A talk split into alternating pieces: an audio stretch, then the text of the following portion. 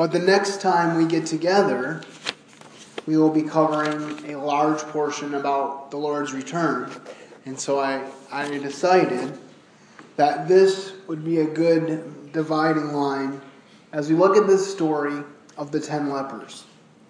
And you know, every once in a while, we, we look at the Bible and we see these big stories, and there seems to be interruptions um, to the big stories when um, for instance, when the woman was healed from healed from her issue of blood, Jesus was actually on his way, I believe, to raise a child from the dead. And so the inference can be made from the the uh, personal standpoint or the human standpoint that it was an interruption to his plans. But in a very real sense, Jesus was never interrupted in his ministry. He always had a plan. And I love how deliberate he was. And you can tell because, like, for instance, in John chapter 4, it said he was traveling and he must needs go through Samaria.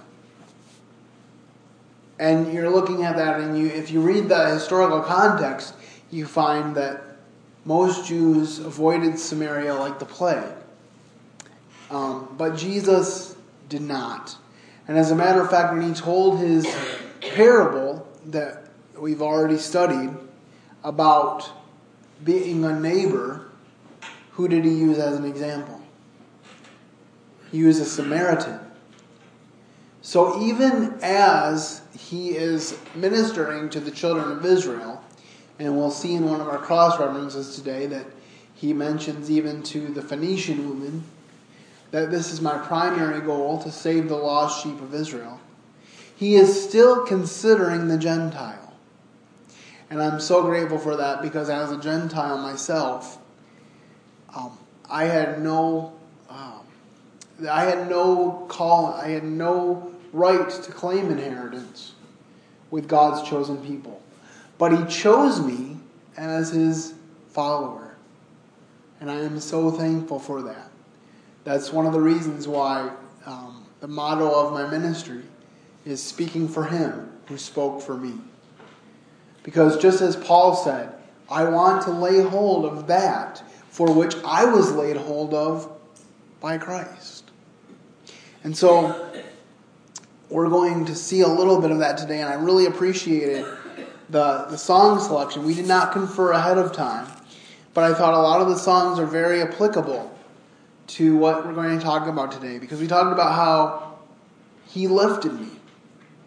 There's no power, uh, as our brother Wayne was saying, there's no power, as the world would say, to lift ourselves up by the bootstraps. That's a foreign concept. It's nowhere in the Bible. We can't do it. But God, in His infinite wisdom and love, can lift us up, and I'm so thankful for that. So, I am going to go ahead, and I think um, I will go ahead and I will read our whole passage, and then we will get into our points. And it came to pass, as he went to Jerusalem, that he passed through the midst of Samaria and Galilee. And as he entered into a certain village, there he met him ten men which were lepers, which stood afar off. And they lifted up their voice and said, Jesus, Master, have mercy on us. And when he saw them, he said unto them, Go shew yourselves unto the priest. And it came to pass that as they went, they were cleansed. And one of them, when he saw that he was healed, turned back and with a loud voice glorified God and he fell down on his uh, he fell down on his face at his feet, giving thanks, and he was a Samaritan. And Jesus said, Were there not ten cleansed? But where are the nine? There are not found that return to give there are not found that return to give glory to God save this stranger. And he said, Arise and go thy way, thy faith hath made thee whole. And um, I think about this passage, and we'll see um, some very specific things. First of all, looking at the first two verses here. Um, my first point, if you're taking notes, the, the title of my message today is 10 Lepers and a Lesson on Thankfulness. So if you're taking notes, that would be a good title to put down there. And my first point is that Jesus deliberately seeks out those in need. Remember, I said in the introduction, I appreciated the, um, the deliberateness with which Jesus did things. And it said, And it came to pass as he went to Jerusalem that he passed through the midst of Samaria and Galilee. And as he entered into a certain village, there met him ten men that were lepers, which stood afar off. Now again, he's going into Samaria. He could have very easily went around it.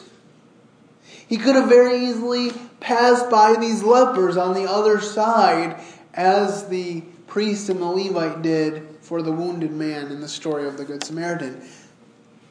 But I believe he was going there to seek those ten lepers. Because as I said, he didn't do anything without deliberation. Remember when he heard about Lazarus being sick and he waited another three days and he said, This sickness is not unto death, but for the glory of God. Even though Lazarus died, that was still his declaration. This is not unto death, it's for the glory of God. Why did he say that? Because he knew what the end result was going to be. He knew that he was going to have the victory. And then we also see that there met him ten men that were lepers, which stood afar off. And it's as he enters the village that he sees these lepers. Why is that? Because lepers were cast outside of their village because they were unclean. For a little bit about that, let's look at Leviticus chapter 13, verses 45 and 46. If somebody gets that, they can go ahead and read that to us. Leviticus 13, 45 and 46. And the leper in whom the plague is, his clothes shall be rent, and head bare, and he shall put a covering upon his upper lip, and shall cry, Unclean, unclean. All the days wherein the plague shall be in him, he shall be defiled. He is unclean, he shall dwell alone. Without the camp shall his sanitation be. So you see God setting up in the law of Moses, this is what you should do for a leper. They should be cast outside the camp. They need to cover their upper lip. And they need to call out unclean so that if anybody comes near them, they know that they have leprosy. Of course, we know a lot more about leprosy today than we used to, and I'm, I'm not saying that this is every form of leprosy, but we find that for the most part, medical advances have told us that leprosy is not extremely contagious.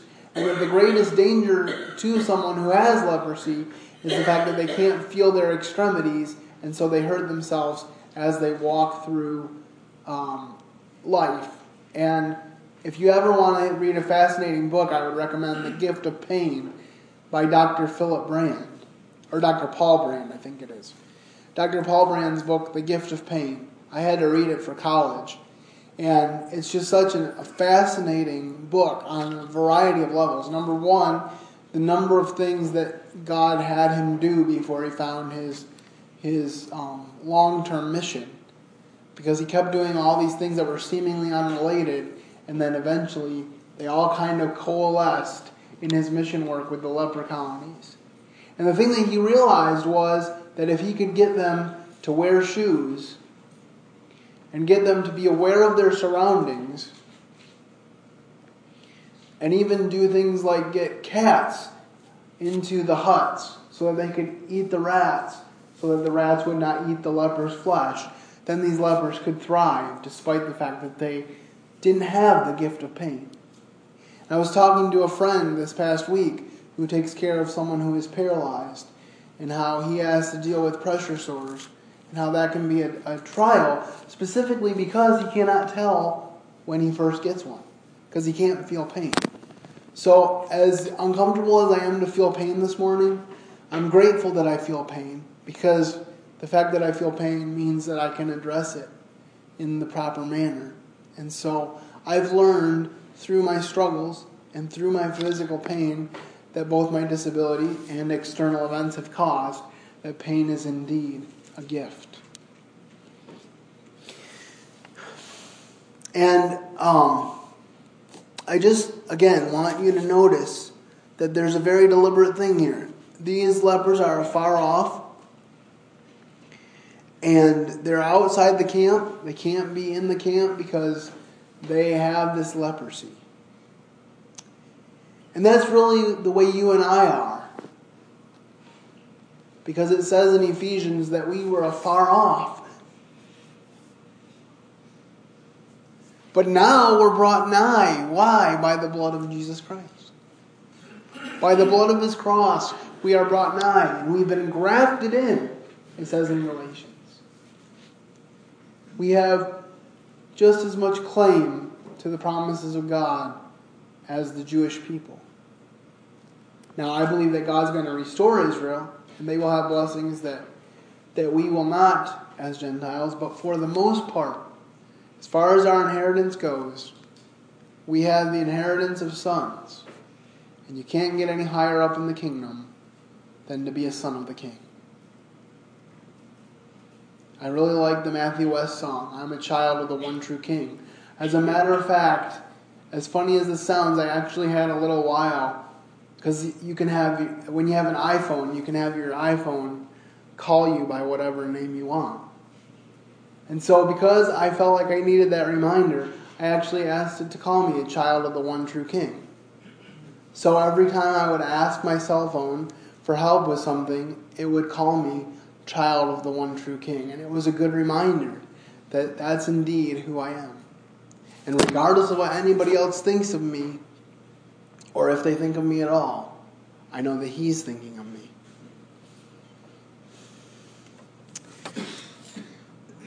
I have this little quote that I want to share with you, and it perhaps it goes a little bit more with our second point, but I'm going to share it now.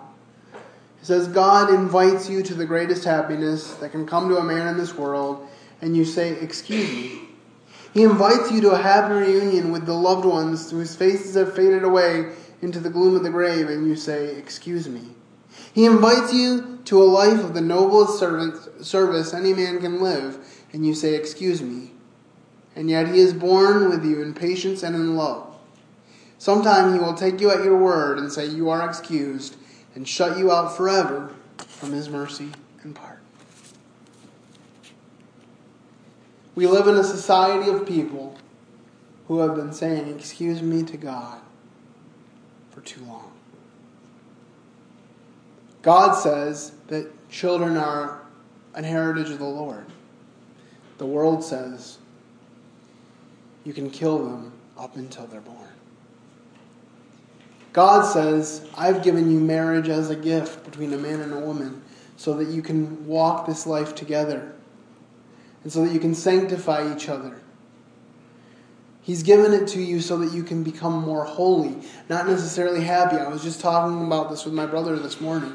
A lot of times we see these things on Facebook or whatever. Do whatever makes you happy. Whatever makes you happy. Don't worry about other people. But the Bible doesn't say that, does it? The Bible says, let each esteem other better than themselves. The Bible says, let nothing be done through strife and vainglory. If we would just get this down, I think the, the divorce rate would plummet. Because we would realize that the purpose of marriage is not just to make us happy, it's to make us holy. And yes, happiness can be a result of holiness. I believe that. But it should be a result, not a goal. All right. So we move on to Luke 17, 13, and 14. And they lifted up their voices and said, Jesus, Master, have mercy on us. And when he saw them, he said, Go show yourself to the priest, and it came to pass that as they went, they were cleansed.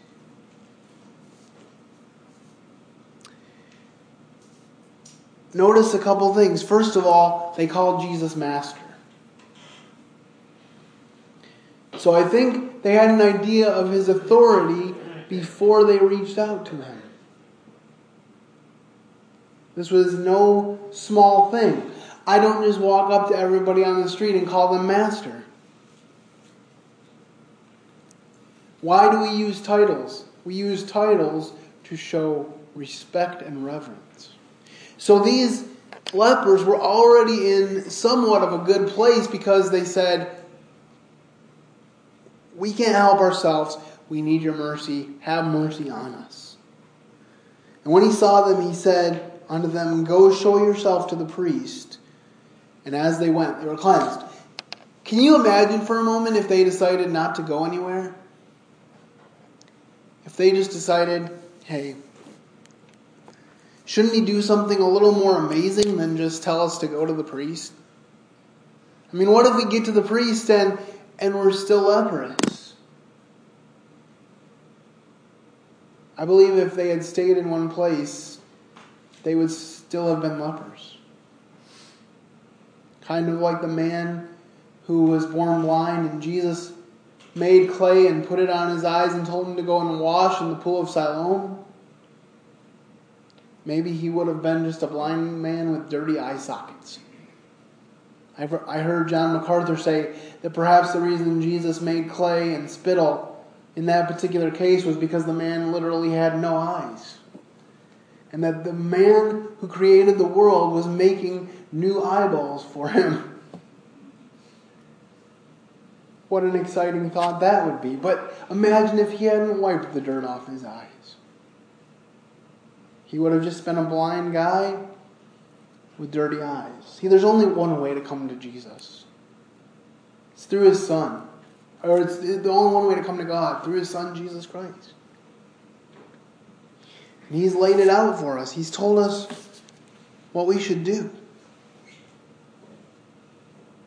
My second point is when you realize your need, then he can work. You know, if someone asks me for help and I don't think I need it, then I'm not going to get help, am I? And sometimes it takes me struggling for a while. This is just me talking about my physical limitations. Sometimes it takes me struggling for a while to do something that might take you two or three minutes before I finally realize, you know, this would go better if I would ask for help. When I was a teenager, that's the last thing I wanted to do. But once I embraced the fact that asking for help was a good thing, not only has it helped me personally, because I've been able to accomplish more, but I've been able to make great friends that I wouldn't have had I not been able to ask for help. And this has spiritual application for us because we can only get help from God if we know that we need it. Jesus said, I'm come not to call the righteous, but sinners to repentance. And I used to think, well, that means that that's because righteous people don't need to repent. Which makes sense in a way. But that wasn't the point of the story. The point is, as long as you think you're righteous, a Savior isn't going to help you because you, there's no way that He can save you if you don't realize you're drowning. So let's look quickly at a cross reference in Matthew chapter 15. Matthew 15, 22 to 28. It's a longer passage, but I think, uh, but it was hard to cut it into pieces, so I included the whole thing, and I think it's worth our consideration. Matthew 15, 22 to 28.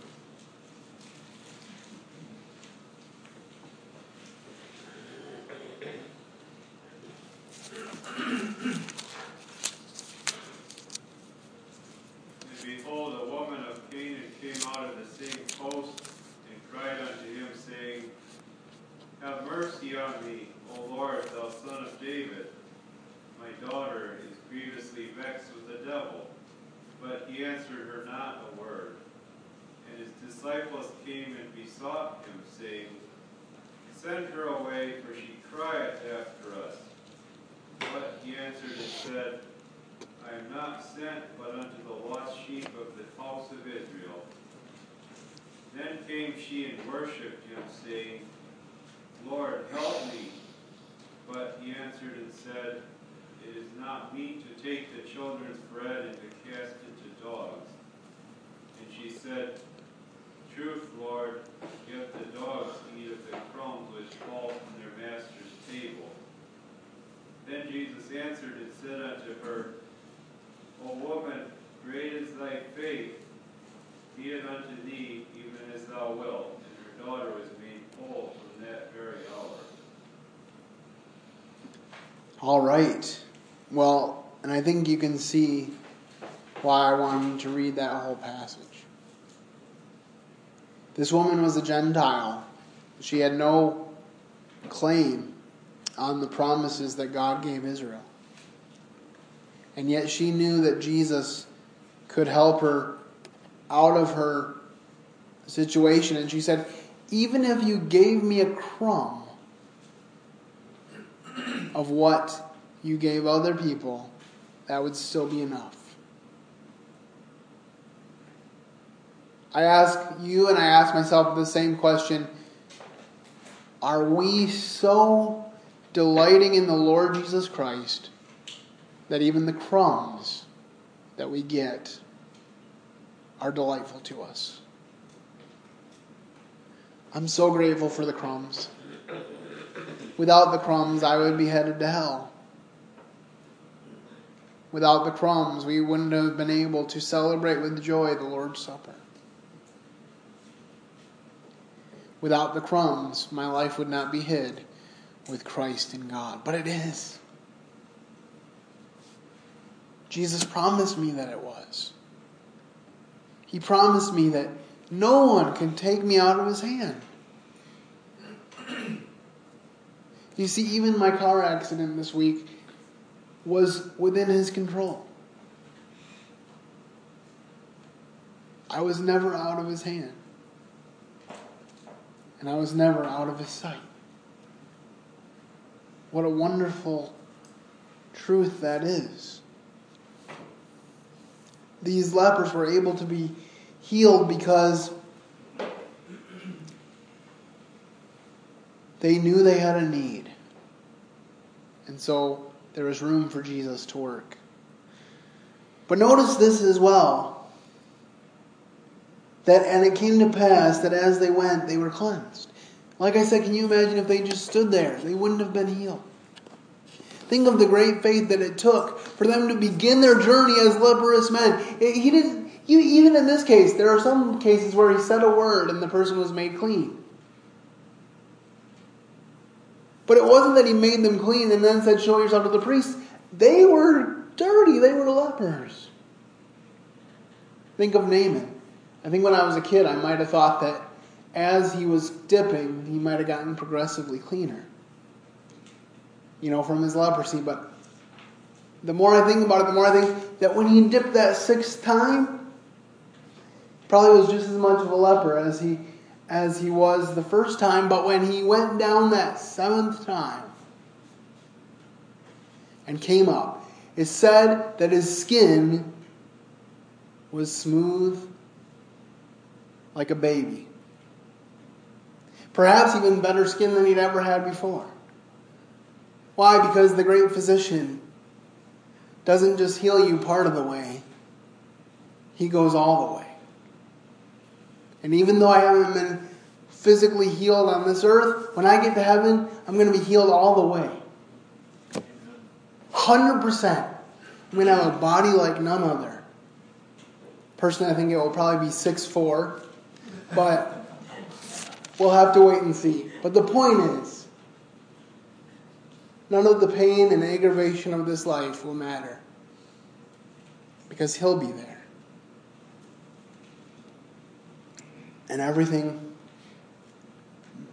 will be made new. And with that woman, she asked him to heal her daughter, and he said, Your faith has made her whole, go your way. And she could have said, Well, how do I know that she's healed. But she already knew that Jesus could heal, and so she had the faith to believe that that when she got home that her daughter would be in her right mind. What a blessing. And I just want to address for a moment the idea that sometimes we think that we can do some of the work. Remember, I, I, I pointed out earlier this morning that we don't we don't accept Jesus' sacrifice because he covers the 10% we couldn't. We accept his sacrifice because he covers 100% of what we couldn't. We were without strength. It wasn't partial strength, it was without strength. It wasn't weak, it was dead.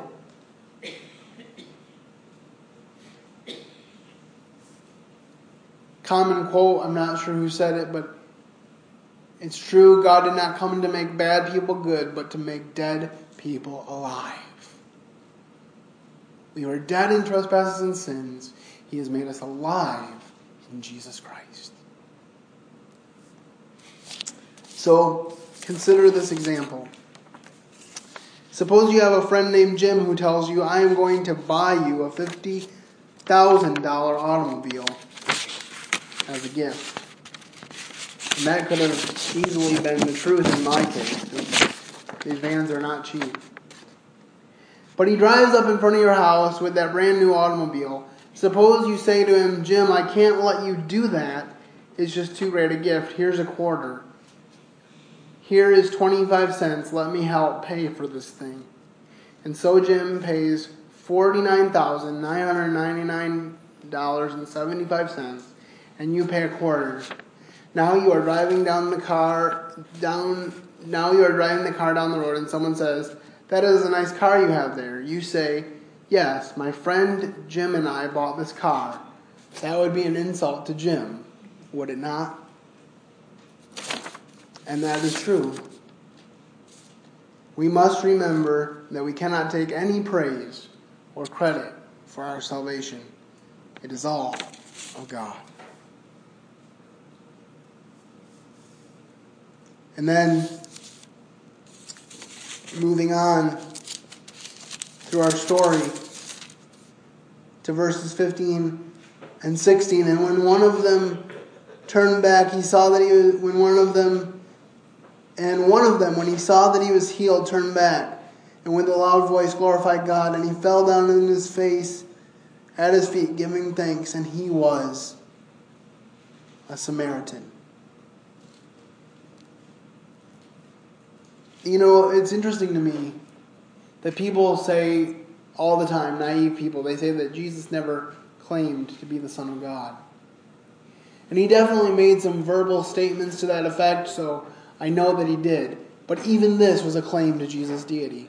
Because what happens when an angel of the Lord is, is bowed down before in the scriptures? What happens when Paul and Silas were bowed down before in the scriptures? What happened in both those cases? They were told to get up. Paul said, I'm just a man. He tore his clothes because he said, You're bowing before the wrong person. You should be bowing before the living God, and instead you're bowing before a man. And when angels, when, when, when John bowed before an angel in Revelation, he said, Get up, I'm not worthy to be bowed down before. Does Jesus do any of that here? No, because the one that this former leper was bowing before was the Son of the living God. The one who was there when creation was spoken into existence. The one who said, Lazarus, come forth, because he had the power over life and death. And because he would once and for all, at a future time, place himself on a cross and be the bridge between us and hell so we could get out of hell, be plucked, as the hymn writer says, as a brand from hell, and placed on a road to heaven. So he was worthy. And so bowing down was the complete and correct response. And it's noted that this man was a Samaritan, you know, because God would rather have a Gentile bow before him than a Jew stubbornly refuse him. He, he went to a, a Roman centurion's house, of whom he said, I've never seen so great faith. Even in my chosen people Israel, I've never seen it.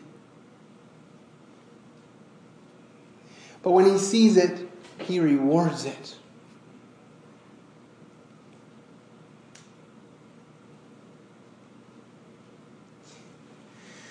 Jesus answering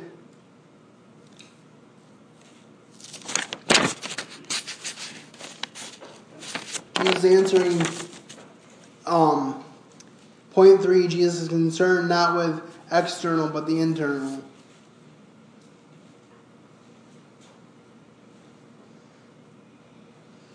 And so we, we see that the internal of the Samaritan was more important than the race that he had. Whereas most people of the day would have looked at him and said, He's a Samaritan, we want nothing to do with him. I know I've been discriminated against, particularly in the job field, because of my outward appearance, because of my disability. But God does not discriminate. God saw me and He told me one day, He said, I have a plan for you that you have no idea how great it is. And He picked me up and He lifted me, as the song says, and He made me His own. And He gave me a calling to bring as many to Him as I possibly could and to cause those who already follow him to walk with him closer. What a wonderful thing that is. We look at Psalm 30, 11, and 12?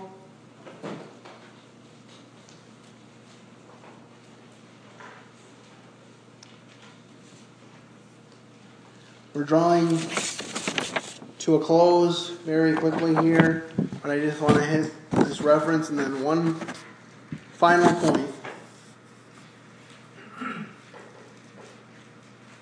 Psalm 30, 11, and 12.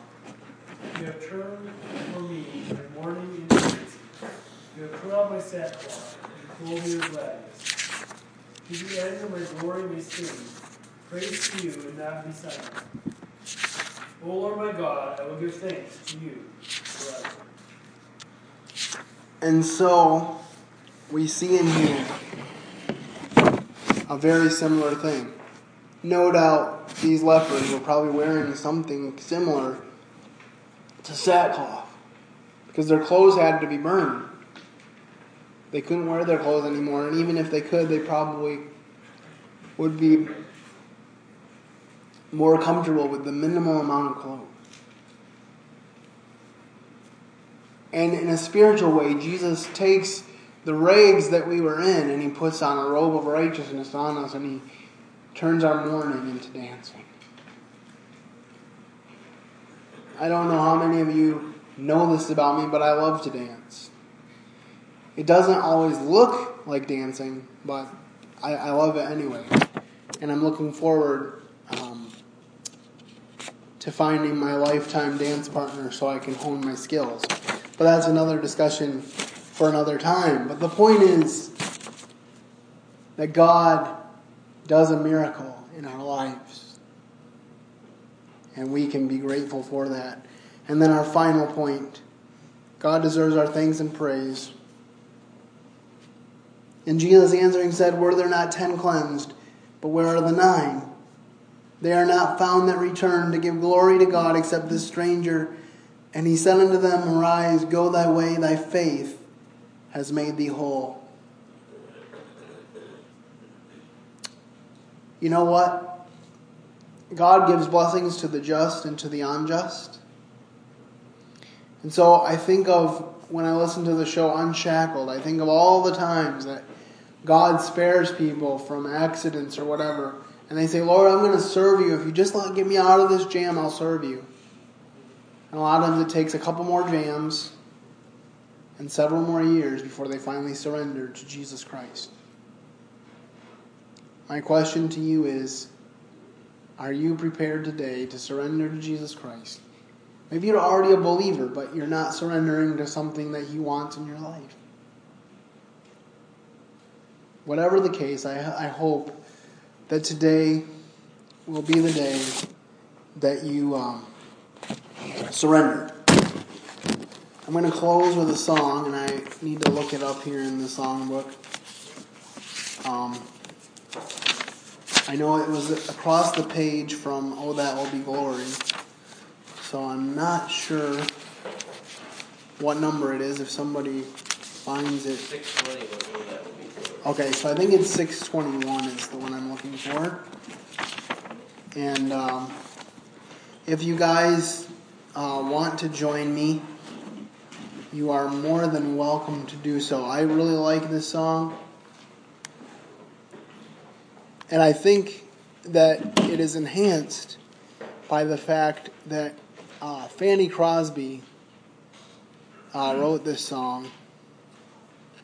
And um, just her positive attitude. I think we talked about this a little bit last time, or I've mentioned it in several messages because it's meant so much to me.